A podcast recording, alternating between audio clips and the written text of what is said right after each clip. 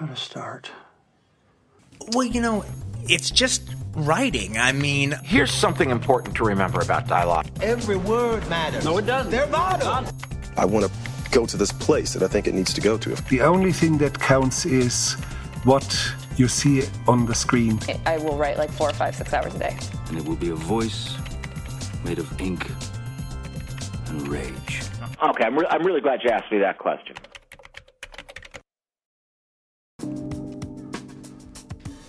Welcome to episode 379, where I spoke with Lorcan Finnegan, the director of Without Name, Vivarium, and Nocebo. We talk about his early career making fake trailers and studying graphic design. Currently, he's best known for Vivarium, which stars Imogen Poots and Jesse Eisenberg. In this movie, a young couple looking for the perfect home find themselves trapped in a mysterious labyrinth like neighborhood of identical houses. His most recent project, Nocebo, which stars Eva Green and Mark Strong, is about a fashion designer suffering from a mysterious illness that puzzles her doctors and frustrates her husband until help arrives in the form of a, a mysterious Filipino carer or shaman.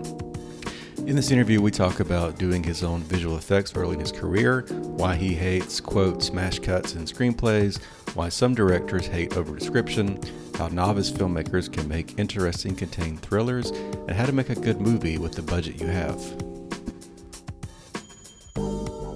I wasn't really aware of any uh, moment of thinking, "Oh, I want to be a filmmaker." It sort of happened accidentally. I studied um, graphic design. I was always into art, um, and I kind of thought that graphic design was at the time. I thought it was more like motion graphics, animation, logos coming together, that kind of thing, because mm-hmm. that's what I was into as a teenager. Um, so I studied graphic design.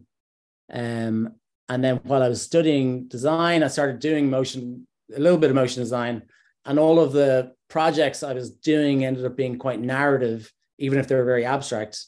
And then I remember making like a fake trailer for uh, as a college project. So I shot. It was like a remake of the Shoemakers and the Elves, but um, old Boy Walker. And I had these little kind of uh, evil-looking elves and their puppets, and um, I got my brother to be in it, and it was kind of a it was kind of a comedy type thing, but um, we didn't have to do a trailer, but I I, I did one for this uh, movie poster uh, project, and I remember when people were uh, watching it the final year show, like there's all this print work from other uh, people in my class, proper graphic design work. Uh, but I had this screen with like a funny little thing playing that I put together and people i didn't have to explain it. They just stood around and were watching it you know and it was uh, i think that's when i was kind of like oh yeah this, this is great. All i have to do is press play and people can be entertained or they can take something away from it. And it it didn't really need me to be describing my process. Yet here we are talking to you. But um yeah and then i kind of went from doing design. I, I went uh, and worked in um in uh, Charlie Brooker's company, the guy who did like Black Mirror. Um, mm-hmm. This was years ago. I was a runner, and then I then I was a kind of junior editor. I started shooting uh, sketches um, and cutting them together, and then I did a load of that work for about two years, and then came back to Dublin and was like, with me and my friends, we started shooting stuff, and we made like a a pilot sketch show um, that was pretty pretty out there. Nobody, nobody was going to commission it, but it was great uh, experience. You know, shooting stuff, editing it, uh, doing the sound, all that kind of stuff. And then um, I started. Yeah, I just really like that short format stuff. So I started making um, some short films. Uh, applied for some funding for short films. Got a grant to make uh, an animated short called Changes. That was my first kind of proper thing. It was kind of half animation, half live action. Um, and then I didn't really realize that that was filmmaking, but it kind of was, and I really liked doing it. Um, so I just kept doing it, and the projects just got bigger. Is there anything from those early days, or that you learned in design that you still use today? Anything that the way you think about story and some of those aspects? Yeah, definitely. I mean, um, certainly from a design point of view, um, like I remember reading a book by Bruce Block on um, visual language, and I still read that before doing a film again, just to kind of remind myself of uh, the use of composition, color, um, color psychology, um, and all of those elements that come into play when prepping a film to try and um, you know add more on a subconscious level through the photography and through the staging and and composition and color and texture and all of those elements um, which aren't too dissimilar to um, you know a background in graphic design um, and also i mean like i've done a I kind of have experience in you know i did all my own visual effects uh, my first things that i did um, in after effects you know and I Mm-hmm. editing things together and doing sound mixes and all of that. So it all it's all useful i think if you if you uh, start out doing everything yourself you certainly uh, have a good understanding of all of the various elements. And then you also understand how other people are way better at it than you are. So uh, it's great to get them to to help you So now you've got a couple story credits and other ones where you're just listed as a director. Um, a lot of a lot of screenwriters listen to the show. Are there any pet peeves you have about? I'm sure you read a lot of screenplays. Any any good or bad things that stand out to you about screenplays today? uh yeah smash cuts when, when i see the smash cut i'm like what does that mean it's like cut to cut it's not like it can be any more aggressive i mean maybe if it like starts if it's a set of like super close up and then mega wide or something you might get a sense but um yeah i don't know i mean like different it's a little bit like reading novels you know like sometimes i'll pick up a book and if I like the writing, I keep reading it. And if I don't like the writing, I don't. So, I mean, I think it's a taste thing when it comes to how a director uh, feels about a script, you know. Um, and there's some writers, I'm working with a couple of other writers as well as Garrett uh, at the moment. And I like the way they write. Uh, it's different, but it's uh, it's interesting. But then I've been sent stuff by people, um, just cold, you know, scripts. And um, I sometimes just find it very hard to get into. Um, and I think that's possibly through over description Mm-hmm. of of things where it doesn't leave much room for me to interpret the scene as I'm as I'd imagine it. Do you know what I mean? When people get very specific, and it, um, I mean these are just personal things, you know. But I don't I don't like any uh, I don't like when shots are described in terms of actual camera work, like Mm-hmm. where the camera is, what the camera is doing, any of that kind of stuff, because you know I'll, I'm going to decide that as the director. Really, I'm not going to go by the script and go, okay, right. So where did he say the camera's supposed to be? Right. Do you know what I mean?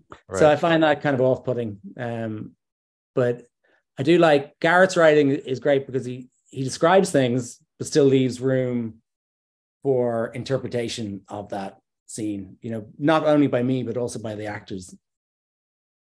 Has anything changed? I know your your career's um, still relatively new. I mean, a little over a decade now. But has anything changed in the last ten years in terms of like the first five or ten pages? Do you feel like people are having to get to things faster? Has anything changed about the way we tell stories today?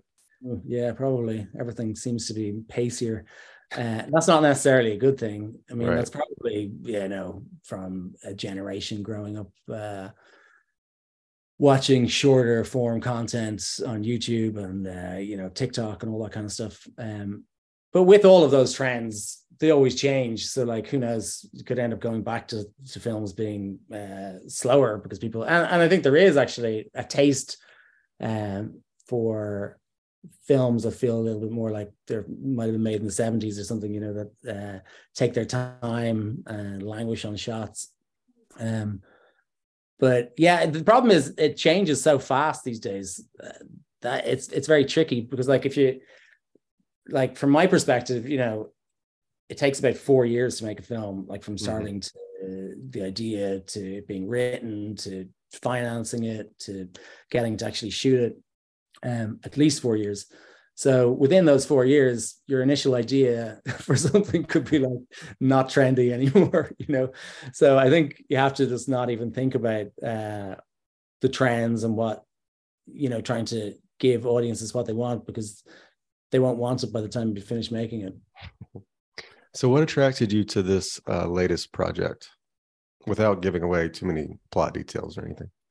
Um, yeah, I mean, like it really, this project started as an interest in placebos and nocebos, and me and Garrett just talking about that and how they're related to shamanism and how in Ireland we had shamans uh, in pagan Ireland before Christianity arrived, um, and these kind of powerful healing women called like wise women, and with the arrival of Christianity and then colonialism, and then a kind of move towards a, a you know capitalist consumer society um all of that that aspect of our our culture has been totally neglected.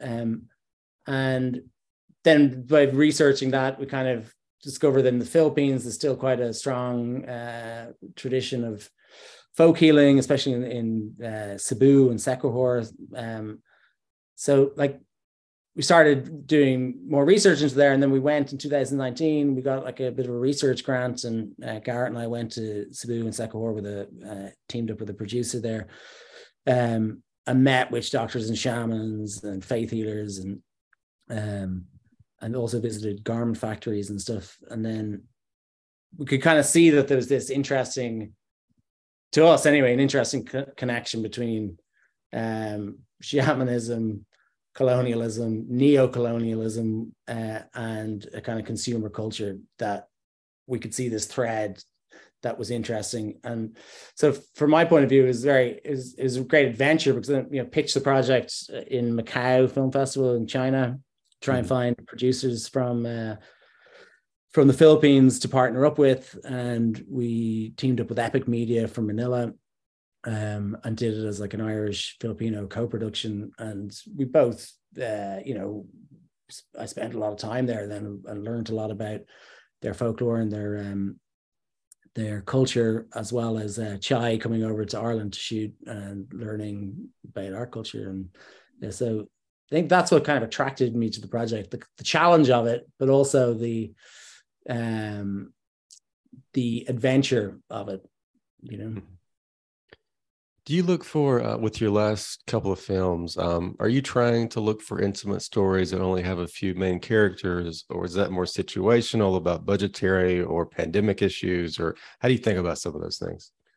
Yeah, no, it was really just a story. This um, didn't require that many characters really to tell the story.